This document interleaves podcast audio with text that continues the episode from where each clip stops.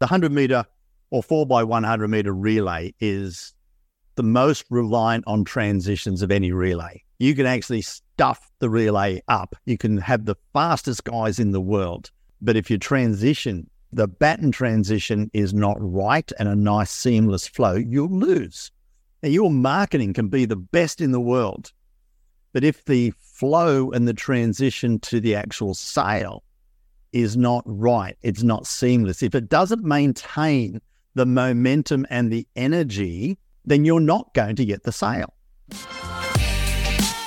Welcome to the More Clients, Less Effort podcast, where we provide expert insights and strategies to turbocharge your business growth. I'm your host, Tim Hyde, and in this series, we'll unpack the secrets, proven systems, and the sales and marketing strategies used by successful business owners to attract, convert, and keep A class clients on autopilot.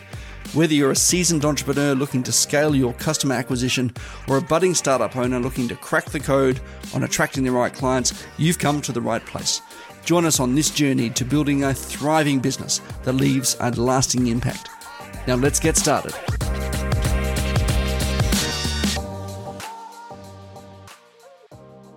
Hello and welcome back to another episode of More Clients, Less Efforts. Today I am absolutely blessed to be joined by my good friend Steve Brossman. Steve, thanks for joining us.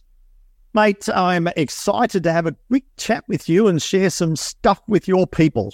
well, yeah, mate, you've been in this space for a while now. Now, for those who don't know, uh, Steve is a nine and a half times Amazon best-selling author in marketing and sales. He's created several several six and seven figure multinational businesses of his own, including inventing and marketing an environmental product which sold 4 million units in 26 countries. And there's a good story there as well. Steve's spoken in 15 countries, trained over 65,000 entrepreneurs, professionals, and business owners to stand out in the market and gets to mastermind with international business leaders on a regular basis. Steve's new book, Flow, F L O W, I presume that's an acronym, Steve. We'll find out more in a sec. Uh, flow selling is how to have clients in a hurry. Buy from you is out very, very shortly. And we're looking forward to the release of that. Certainly put it in the show notes. A link to grab that a bit later on. Steve, mate, good to see you. Mate, that is the half bestseller that's nearly, nearly due. When you talk about being in this space for a while, I've selected the launch date of the book, the 23rd of August, which is the 40th anniversary of me opening up my first major business, um, a health club in 1983. So, um, Mate, you've done well for a bloke who's only 28 years old, haven't you? yeah, I opened the health club when I was three, so that's that's why. Yeah, no, it's awesome. We'll, we'll get into we'll get into that. But I know you first got into business. You you know in your youth you were a professional athlete. You were actually training for the Olympics way back and you know you had a back injury which sort of took you out of of doing that, and that's how you got into the fitness space. Tell me more about that and how you sort of got to from from there to to where you are now and some of the lessons along the way. Yeah, and I, I was training for, the Olympics way back then, and I thought that that was my journey, my path. I never really thought about too much in business at that stage, even though I had, actually did have a couple of hustles on the side. When I was 15, I had a surfboard making business so I, I, guess it was always in the blood, but never in the goal to be there. And when I was going through rehab uh, and then started back into going to different gyms and that for some of the rehab, I thought, this is pretty cool. I think I could handle this. And I looked at what was going on, and they were all virtually the same. And I thought, I think I could do it different. I think I could do it better because I was a pretty cocky young kid back then. And uh, so as soon as I was well enough and got it going. Basically, hocked all of my money, my sister's money, who joined me, and put my parents' house on mortgage, and thought this is a good idea. I hope it works. So, uh, and that's that what we did. We actually set it up different to everybody else. Everybody at that stage was the the glam, the body beautiful, and the, yeah, the lycra leotards and all of those sorts of things. I thought, well, that's nice if you want to go for the five percent of that market, but there's eighty five percent plus of those out there who need to go but don't want to go where that was. So I built I built a whole health club without a mirror except in the change rooms. And so we capitalize on the market and it was a very loyal market. Uh, we shared things with them. They brought their friends because it was a place that was not the same as everybody else. And that was some of the learnings that I really learned right back then, 40 years ago, that I still carry forward today. Yeah, I think some of those things you sort of point out there. I mean, it's it's hard to think of a, a fitness facility, right, that doesn't have a mirror on every single wall to look at you from every single angle. You know, and we're not all built like Arnold Schwarzenegger and he's in his prime. But you're, you're right. You know, sometimes there's just some really minor tweaks in what everyone else is doing that suddenly opens up a new opportunity with a new market that you might not have actually thought about. Yeah, and uh, I kept looking at different areas and opportunities. And this happens in every industry. And most industries look at their own industry to copy who's doing well, which basically means they're copying each other, which means they look the same as each other.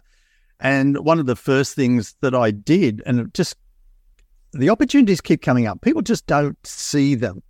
My grandma was in a nursing home, knew that we did exercise programs. She said, Can you come over and teach us ladies over here uh, an exercise program. I thought, well, what do they really need? So I started a program and they all loved it and they all loved it and they told friends. I thought, there's a lot of people that are old. it's a market.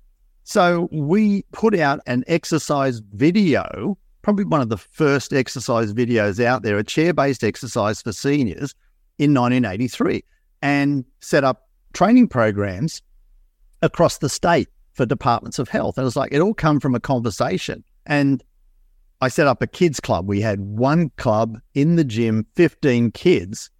And the school where two of my nieces were going said, Can you come and teach a class? And I said, Yeah. So I went out there and had 300 kids. At the end of it, they were sweaty, they were dribbly, they were laughing, they were having the best time of their life. And I thought, I can't fit 300 kids in my gym. And off the top, I said, How many of you like to do this a couple of days a week after school? And they all said, Yeah. And the cash register rang, and I thought, Yeah. and from that one opportunity, I an idea, I franchised a kids club program into five countries. So from one simple class, it's like, well, okay, how can I take one thing, package it, and then send it out there? And that that really has um, held me in good stead in businesses ro- from then, 82, 83, 84, right through to now. Yeah, one of the things I find interesting about entrepreneurship in general, right, and, and you talk about the ability to recognize and capitalize on opportunity, right? And I've always said that opportunity is just the preparedness and willingness to act. Yes.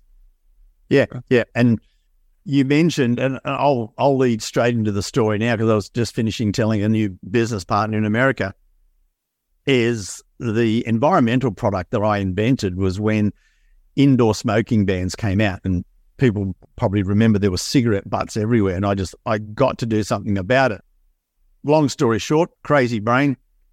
Woke up one night and thought, cigarette butt, human butt what if I put the two together? And this is audio, but those who get to see and watch the video, I'm actually holding up something that looks like a tic tac packet with a human bum shape on it. And it was called The Butts Out. And it was again about how to take an idea and be different and take it out to the market. Now, my business partner and I, we invested a hundred thousand into this stupid, crazy idea that we sold 4 million into 26 countries. And the minute we put it out, three or four people that I knew said, Yeah, I was going to do that. Yeah, I, I, I, thought of that. Yeah, I was going to do that. And I said, Well, why didn't put you on the line and go and do it? Yeah, I remember uh, my year 11 business teacher, probably would have been 1989, 1990, I guess probably 1990 well, it was either on year 11 or year 12. One of the business assignments that I had to, that we had to do for my business class was to come up with a product and a business plan on how to market that product out to market. And I failed this assignment, which I, uh, yeah, thank you, Mrs. Richardson, if you're listening to this. I failed that assignment. the product that I came up with was um, was wax covered recycled paper produce trays.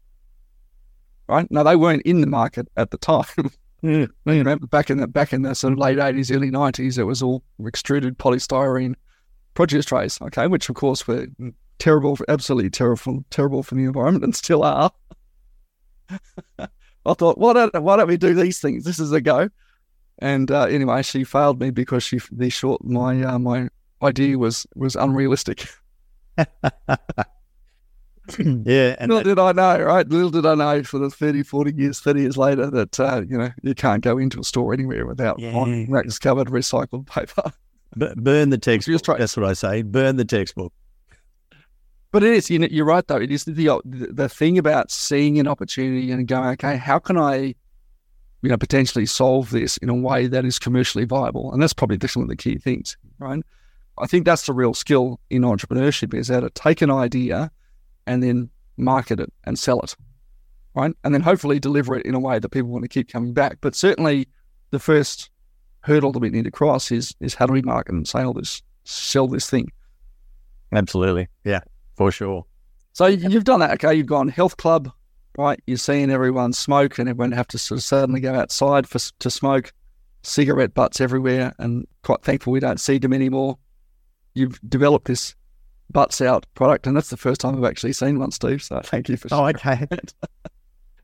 um, we've gone on to you've got out of that as well, right? You're onto some new ventures now, and, and for the last certainly as long as I've known you, you've um, you've been very much in the sort of sales coaching. Tell me more about that.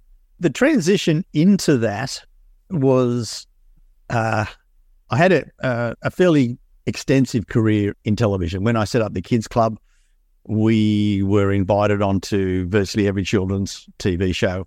I had a two year gig on one of the shows.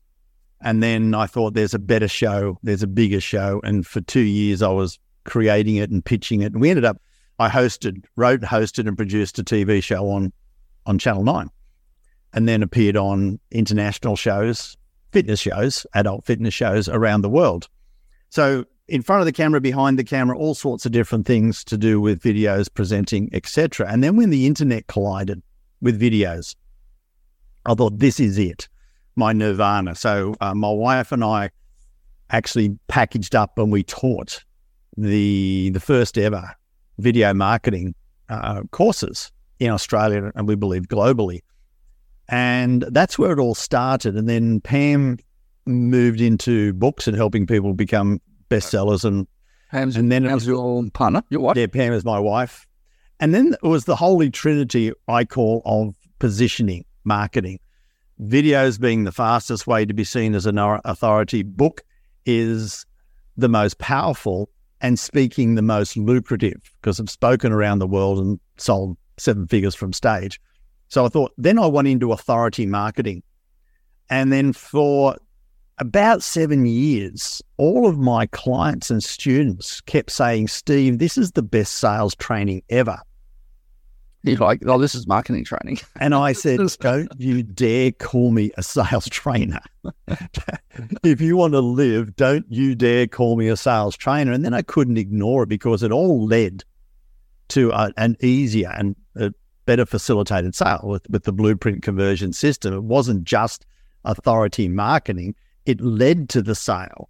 And that's where a lot of people in my mind go wrong. They focus on just the sale, but putting in my sprinter 100 meter hat, it's well, how do you sell well? How do you run well and fast over 100 meters? Well, prepare well and consistently, start well, have a great middle, and the finish, you should be just maintaining the momentum to the finish, not struggling.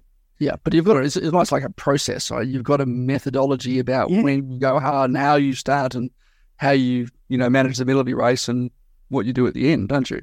Yeah, and where most people in the last five to ten meters is the actual sale, it's the conversion.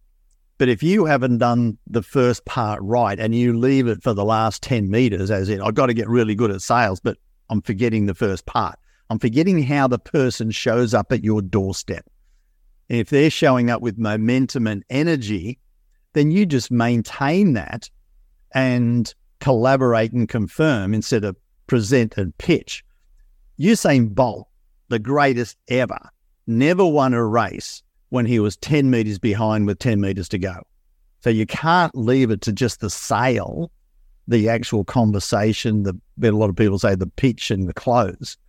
It's the system that leads them to that conversation and how to have that conversation that maintains the energy. And I thought, you know what?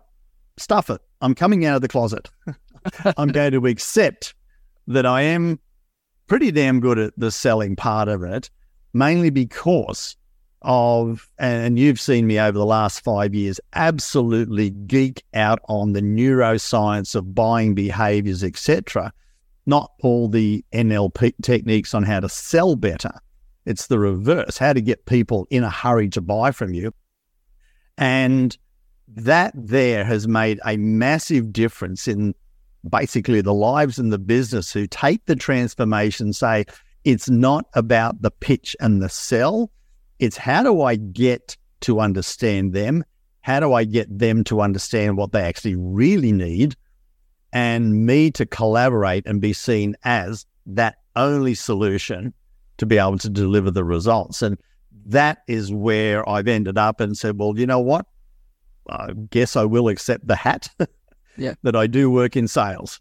Do you think, I mean, I, you know, fail to me, you know, I've often talk about marketing and sales being so tightly integrated that they're kind of difficult to separate. Whereas other people will go, marketing does one thing and sales does another. Right. And I find that to me, that's a, a real disconnect. Right. And I suspect that's what you're hinting at here as well. They're so tightly integrated that if marketing is doing its job well, it is delivering a sales ready buyer. If it doesn't do its job well, sales becomes a thing of convincing, right? Rather than just a different exchange of energy. Right? We're just exchanging attention and now eventually going to see exchange dollars. Do you think that's why, I guess, contemporary sales methods are causing stress and costing people sales? Two things. I'll go back to the integration of sales and marketing. And the 100 meter or 4 by 100 meter relay is the most reliant on transitions of any relay. You can actually stuff the relay up. You can have the fastest guys in the world. But if you transition, the baton transition is not right and a nice seamless flow, you'll lose. Now, your marketing can be the best in the world. But if the flow and the transition to the actual sale is not right. It's not seamless. If it doesn't maintain the momentum and the energy, then you're not going to get the sale. And if the person that's taking the baton doesn't understand the momentum and the energy and continue the energy into the sale, then you're not going to win the race. So the marketing and the sale is a seamless flow. And we've spoken before, I talk about funnel, flow, magic. It's the unseen. It's the flow, how to enhance and accelerate the client flow so that they're turning up at the doorstep with the momentum, with the desire to talk with that person, not just, I've read a few things about them, I've been educated along the way. Yep, I should go. When they are energized and excited, not educated, then they're going to be running to the conversation, knowing, seeing, believing that this person has something that they want to talk about and they believe that they're going to be somebody with a great solution. Yeah, I think that's that. That's the thing, you know, and I, I've certainly seen it on LinkedIn. I know you do a lot of work on LinkedIn conversation around building that energy flow and not just delivering content, right? Building that that buying energy as you as you talk about, which you know, clearly does shorten the sales cycle, which is something we all want to try and do. Mm. But it is about kind of, you know, people don't buy from you unless they want to. Right. So, you know, you, I, and I don't understand it. I say, what are you messaging for me? I'm, I don't want to buy anything. Oh my God, I haven't sold you anything yet. I don't even know if I like you enough to want to buy from you know, and sell you something. But there's this kind of, this almost irrational fear, I think, from possibly connecting with new people through social media on the off chance that they might try and sell something to you. Right? When let's be realistic, everyone lives by selling something, and maybe if it's a really good fit, you'll buy it. But you're very much, you're very right there. I think it's about if you can create excitement and energy and enthusiasm for the thing you do. It's not about you selling anything at all. It's just about you deciding whether the person who wants to buy from you is a good fit. Well, that's where I'll go back to the FLOW. And when I wrote my book Exceed, How to Exceed Your Own Personal and Professional Expectations, and there were some things in there, and I was doing the research. And one was about the win. And yeah, with your boys that you coach rugby, any other sports person that you see or know, they could be knocking on the door of a win. They got their seconds and their thirds, or they're just missing. But when they have that one win, then will the next one and the next one and the next one will just come very quickly. And there's a lot of physiological and psychological reasons behind that. And Professor Ian H. Robertson, in his research, basically said as animals, fish, humans, going through evolution, however we got here, whenever we had a win, which generally was we got something to eat, whenever we had a win, there was a surge of dopamine and testosterone. Now, dopamine is the reward drug, it's the feel good drug. It also helps focus and motivate you, and testosterone gives you a surge of confidence. Now, turning that around and putting how do I create wins in the sales conversations? How do I not just do the features, advantages, benefits, which is here? The next level above that is the quantified value to outcomes. How do we quantify that? But the next level above that is how do we turn that into a win so they actually feel the outcomes? They feel what it's going to be like when they have that. And when you can choreograph wins into the funnel, wins into the conversation, it's like you giving me three doses of happy drugs and then about to take them away. It's like you're giving me the feel good, you've given me the focus, the motivation, you've given me the confidence to do something. Now, when you match that with other research that I got just three months ago, that 47.5% of people who go into a sales conversation do not clearly know what their real problem is. And you'd have seen this hundreds of times that people turn up and say, I think I need this. And then when you're having the conversation, well, no, you don't. But when you're the person who does it right and opens their eyes to what they really need, and they see that you understand them, then that's a win. Wow, you've lifted the veil. Now I know what I really want. And I actually now know that you understand what I really want. We should continue the next steps together. When that's an early part of the discussions, then that is a massive part of the journey. They're, they're motivated and they trust you inherently with, wow, for the first time, I know what I need and I found somebody who understands me. Mm, yeah, so critical. And I, I, presume when you get that, uh, you, I guess you're removing most of the objections as well, aren't you? Yeah. And one of the things that obviously we teach is when you're, there's a little sales conversation flow, DNQC, data narrative, quantify, confirm. Most people, when they're doing a sales presentation, they just present. They dump a lot of information, then they dump some more. But when you give some good information, turn that into a narrative, which is a quick story that has the problem, the solution, and the results. And then you quantify those results. Most people say, oh, look, here's a story, here's a case study that I did, aren't I good?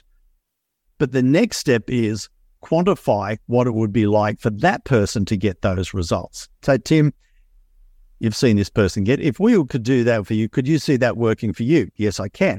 What would it mean to you, monthly, quarterly, whatever basis, if we were to implement that? Would that work? Yeah. Then the C, we've gone through the D, the N, the Q, the C is what most people don't do. Is that a priority of yours right now? Is that something that you really focus and want to work on? So, in the conversation, when you tick off, I'm about to put money in your bank account or give them a, a win, and it's a priority of yours, you're ticking off any potential objection as you're going through the conversation. And so, by being that person that's solving and creating what we call agreed implementable value significantly greater than what they perceive they're about to pay, The rest of the conversation is, wow, he's already putting this much money in my bag. I can't wait to get started because it's going to cost me a lot less than I'm going to get back. And that's the psychology of having people in a hurry to buy from you. Yeah, presumably that's not money. It's some other quantifiable transformation, you know, whether it's weight loss, wellness. Well, we talk about whatever whatever that transfer whatever that transformation is for that person, you've got to pull that out and yeah and quantify it. Yeah, financial and emotive, and you can quantify what it means to them for whatever that emotive goal is, whether it's be, and they don't just they don't want to lose the seven kilos. That's the bottom. They want to feel how that seven kilos will affect them. And the last chapter that I've just finished in the book is all about are you focusing on changing their mind or changing their state? Yeah, I really like that. That's a people come to you suffering the impact of the problem. That's what they want fixed. That's the real pain that they want fixed, the impact of the problem, not the problem. It's like, oh, I need 10 extra clients a month. That's the problem. The impact is I'm working longer, I'm not getting home, my business isn't growing. That's what they want. They want the state. They're feeling, you know, frustrated, trapped, overwhelmed, unfulfilled. That's what they're feeling. And that's what they want changed, the state that they're in, where most people educate and they say, I'm going to try and change their mind. I've got to really educate them on what I do and change their mind. When you focus on changing their mind and not their state, you're going to miss out on a lot of sales. Mm, absolutely. Steve, absolutely bombshell nuggets and all of that, right? I think that you know one of the key ones for me there is, you know, you got that quantification process, right? And the confirmation, right? The real understanding of what someone's saying to you, just repeat it back to them. And if you get them nodding, they're going, oh my God, someone finally understands me. And it, again, it builds that kind of influence, that energy that says, I finally got to a place where I feel like I've arrived and I feel like people actually understand this thing that I've been struggling with for a while. Right. And then the next question becomes really easy. It's like, well, where do you want to go from here? Yeah. See, the thing that people hate about sales is, of course, that one, they don't do that, is they're selling the box value. They're selling the hours that they do, the nuts and the bolts, the course, the videos, all of those sorts of things. They're selling the box value, which can easily be prepared. Now, the, the issue is the person that's coming into the conversation, the buyer, is expecting to pay as little as possible. And then somebody's trying to dump a box on them. And the issue that the seller has is I've got to push them up to understand the value of the box. That's the pushiness. I'm pushing somebody up to understand the value of the box. But when you go through our system and you go agreed implementable value, stop two, three, four times in a conversation and create that agreed implementable value. And then you add it up at the end and say, well, Tim, by the look of this, if we put this into your business, you're going to be saving X number of minutes, X number of hours, reduce the stress and increase sales, retention, etc. by whatever. And that is way in excess of what you're about to ask them. The simple question is, and you get them to confirm, yeah, that's right. From what you've said, here's all the numbers mate, does it make sense we get started on this sooner rather than later? Yeah. And because they've helped put the numbers on the sheet in front of them. And we teach how to annotate so the numbers are adding up in front of them. You don't have to do it. And it, does it make sense we get started on this? That point there, that question where they nod, they say, yes, there can never be any more objections. They're only obstacles. An objection is an opportunity to say no. The obstacle is something because you've collaborated with them, you just continue the collaboration. And yeah, so true. So true, Steve. I want to pivot the conversation a bit now because I want to drill into because you know, as I said, there's so many nuggets in that, and I do like the you know how you said as soon as you start selling a box, your box can be compared to someone else, right? Yep. And, we, and that's not something we want to have at that point of sale. What's it, you know, what do you use? I mean, obviously, this is a system that you use in your business as well, but let's get into some nitty gritty, nitty gritty detail about a system that helps you get more clients, and in this case, with less effort as well. Yeah. So you know me, I break tech. they they often use me as a as a tech tester so that I could yeah I can get in there and do my thing and break it. I've got some great people. I've got some fairly simple tech behind me. But irrespective of your tech, I'm going to give you a system that you could use no matter what it is. Now, the first part of it is not only uh, who are you, what's your positioning, and who are you as a potential authority. Get out of the brown box. Don't call yourself the same as everybody else. But then the next level is how can you put out your own personal magnetic energy? How can you be the person that people want to come and spend time with? You add that to the buyer's energy. How do we excite them? And it's like two magnets. And I've seen it happen over again, over again. When you don't have those two in place and you're bringing the two magnets together, people have a good sales discussion. And then they get to that point, oh, hell, I have to sell. It's like they've got to change clothes, change hat, change persona. The energy goes way out the window. And it's the magnet coming together. Their energy changes. The buyer's energy changes. It's like, what's happened to this person? And it's like pulling two magnets together that are the same uh, polar. You just can't force them to, it just repels. When you turn it around and go that next step, is like, well, what is my personal magnetic energy? Who am I? And how do I best communicate and be the person that people want to create a relationship with? That turns that one. And then you get to the conversation, you start going from empathy, understanding, I get what your problem is, you've got your solution, let's collaborate.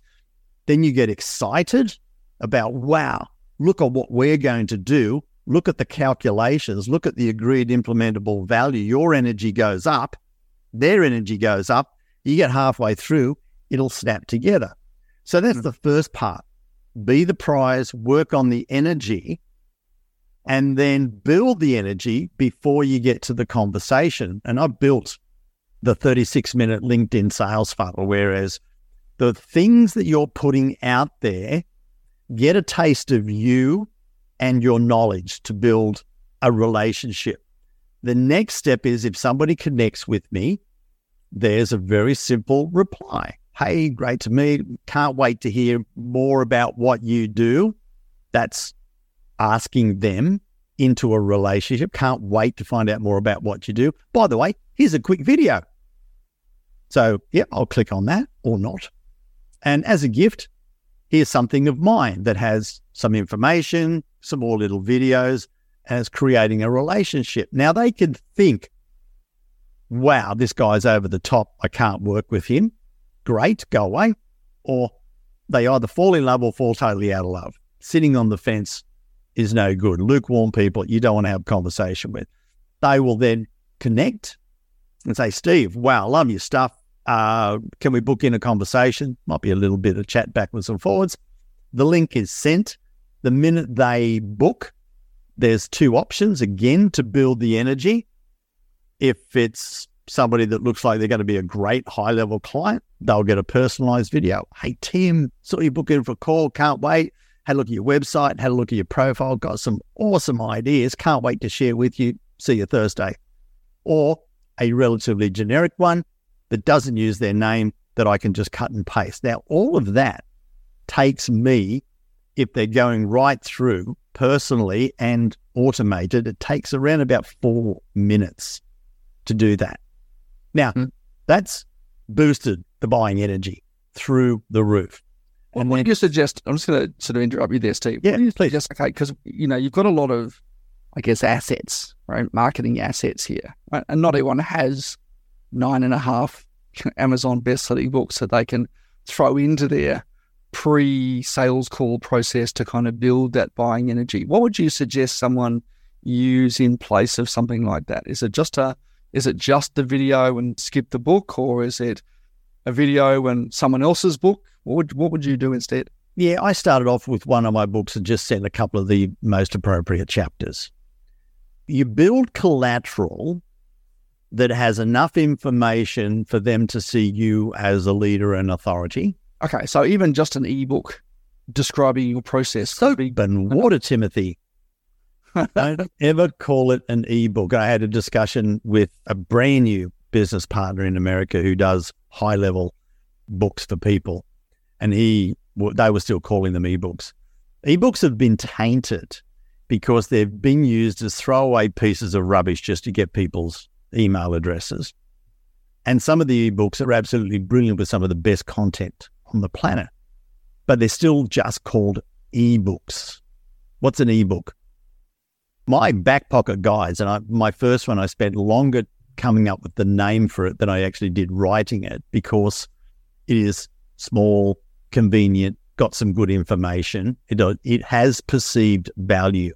So whatever you call it, doesn't matter what it is, but don't call it an ebook. Could be a guide. It could be something. And yes, a three, four page downloadable.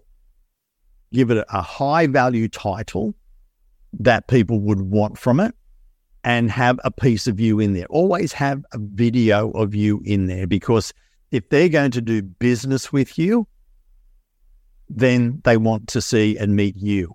To me, that's a, that's a critical one, right? Even on the thank you page for the download, right? Don't just say thanks for your download; it's on its way to your inbox.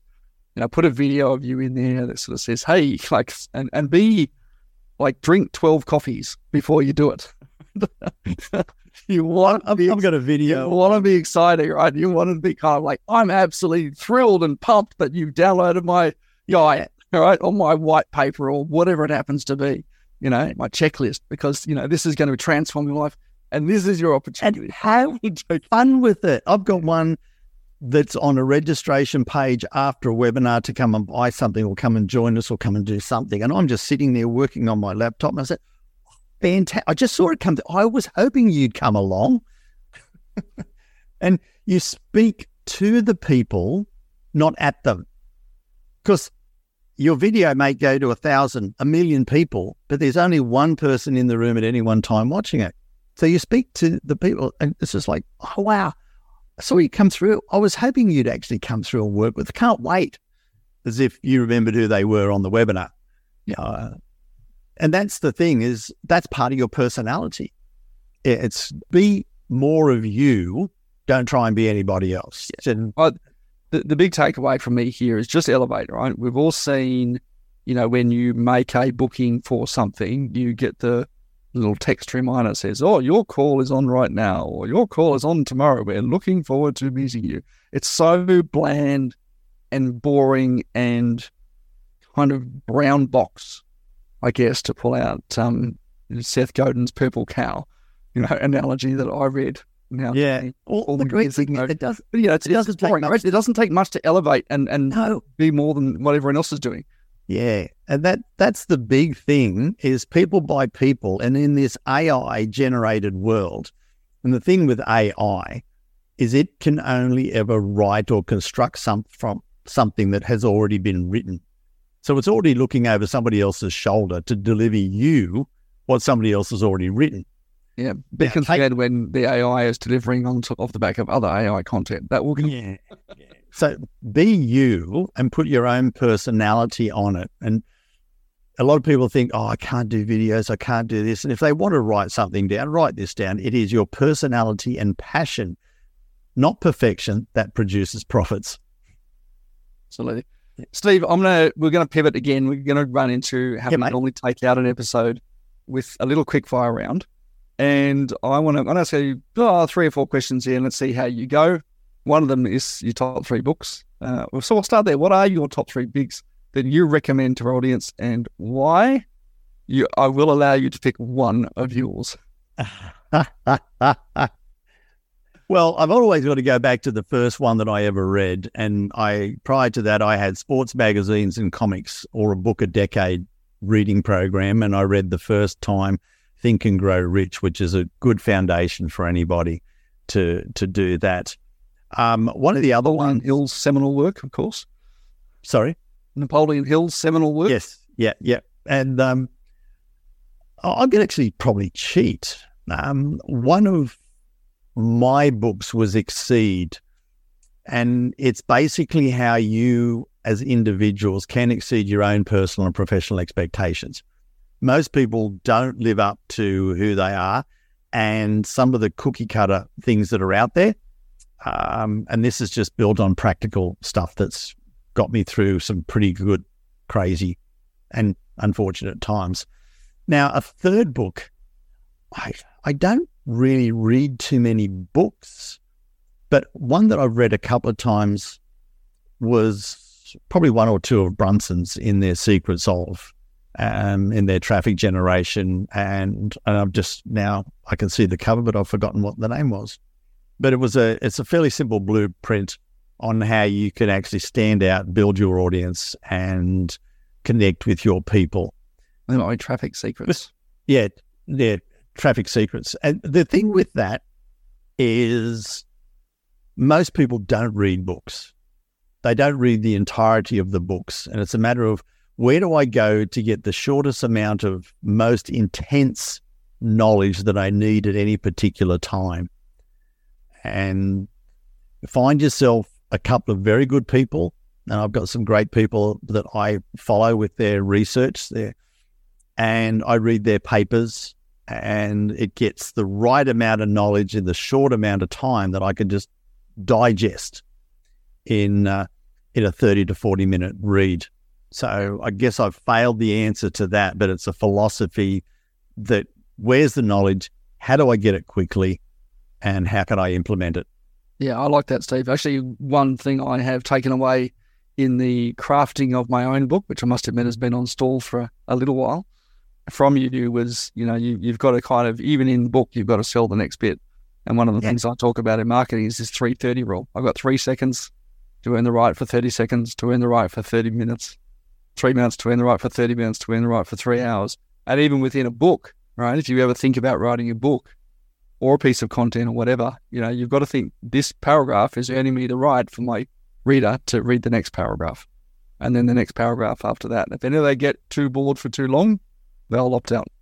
Yep. Yep. And, and again, how do, how do we maintain the energy in the book as well? And that's the real art. And it's uh, how do we keep that going? And everything changed for books for me when my wife said, Steve, why don't you put videos in the book? And my philosophy is give me a camera, not a keyboard. And so I was like, oh, this is great. So here's some great information. Hey, here's me talking to you about it. So, how long did it take you to see success originally? By your definition of success. Yeah, yeah. And and success is and, and this comes from my book, Exceed. And I talk about momentum goals. Most people come in and they're, big, hairy, audacious goals. How do we set a goal? How do we set a plan? How do we set a plan to exceed what is required every day? Where's the half a percent, the one percenters to do it? And then how do we hit that goal with such momentum that we slingshot on to the next one? So you are continually having the wins because you're then having that surge of dopamine and testosterone to slingshot onto the next one and onto the next one.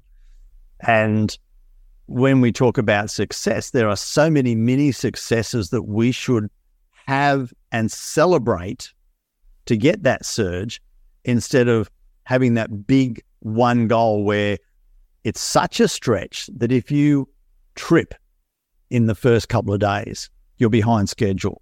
You're feeling the defeat. What have I got to do to catch up? What have I got to do to catch up? There's a science to be able to set the right momentum goal that you get and you smash onto the next one and onto the next one. So to me, you know, when I was opening up the health club, securing the property was a win. Getting the doors open was a win. Getting my first X hundred clients was a win.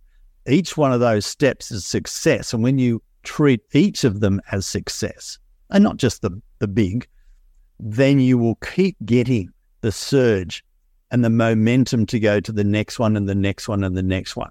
And so, success, a lot of people say success is a journey. Success is a continuation of a lot of pit stops. And a lot of people say, well, life is a marathon. No, it's not. It's a series of sprints. And unless you sprint, you don't get momentum. If you keep jogging slowly, you're not going to get momentum. You want to get that surge of momentum to get there. So my answer to how long did it take to get success? Um, Still going. every day. Every day is a successful day. I guess you get out of bed, you're vertical and breathing. That's a win. Uh, mate, what underrated tools are indispensable for your job? Underrated tools. Yeah, what's that? What's a tool you use that you know people go, oh, that's pretty cool. Other people's expertise are underrated tools. And here's a quick secret uh, that I do every year. I pick three three words that my year is going to be. And this year it has been believe, grow, and leverage. Believe in myself. And you might think that, hey, Carl, I doubt myself. Yeah, sometimes I do. Believe in myself that I can and I am worthy of getting to the next level. Grow, grow me as a person, grow my business exponentially, and leverage. Who can I work with that are smarter in some ways, e.g., you and your systems? Who can I work with that are smarter in places that I'm not, that I could leverage so that we can both grow? So, as a tool, maybe not a tool, but I tell you what, when you learn to work together and, and enhance it, enhance each other and leverage, yeah, you know, one plus one equals 10. Yeah, that's amazing. Um, last question, mate. Where can we find you online? I can silly we can find you, and then you know. The easiest uh, with your people is find me on LinkedIn. I'd love to uh, connect, have a chat. And if you do, you can mention that you found me from the podcast, and I will answer with the typical cookie cutter ish reply so that you could see and experience. But I'll also include a personal note and say, thanks for joining me from Tim's podcast. But hey, this is what I was talking about. So, Steve Brossman there, Steve Brossman on Facebook. I don't really hang out too much on there. Uh, and if I'm, I'm old fashioned, if you send me an email, I'll answer it personally, steve at stevebrossman.com. Um, we'll put those links in the show notes as well. But um, sorry, Steve. Yeah, we're going to put some links in there so you can come and get a um, an early release or a uh, uh, a launch release of the of the book uh, Flow. And if you're hanging around Tim, it will certainly go hand in hand with what he's doing with you to uh, to create that flow. So uh, you're one of these people that would certainly appreciate what's in the book. Awesome, Steve. Thank you so much for joining us, mate. It's uh, I really appreciate you candidly sharing your knowledge and experience over mate, so many decades of business and success. Um, and it's good to see you in good health and spirits as always. Cheers, Timmy. Thanks for this, mate. And uh, look, uh, keep up the great work that you're doing servicing your people. It's it's always amazing stuff that you do. Thanks, mate. Okay, guys, thanks again for joining us on another episode of More Clients, Less Effort. Join us again next time where we're going to share another fantastic insight and interview with an incredible business owner just like Steve. Look forward to seeing you. Hang out. Catch you soon. Thank you for joining us on today's episode of More Clients, Less Effort. Join us next time for another insightful discussion filled with actionable advice and inspiring stories, all geared towards helping you grow and scale your business simply and easily. Remember to subscribe to the podcast on your favorite app so you never miss an episode. See you next time.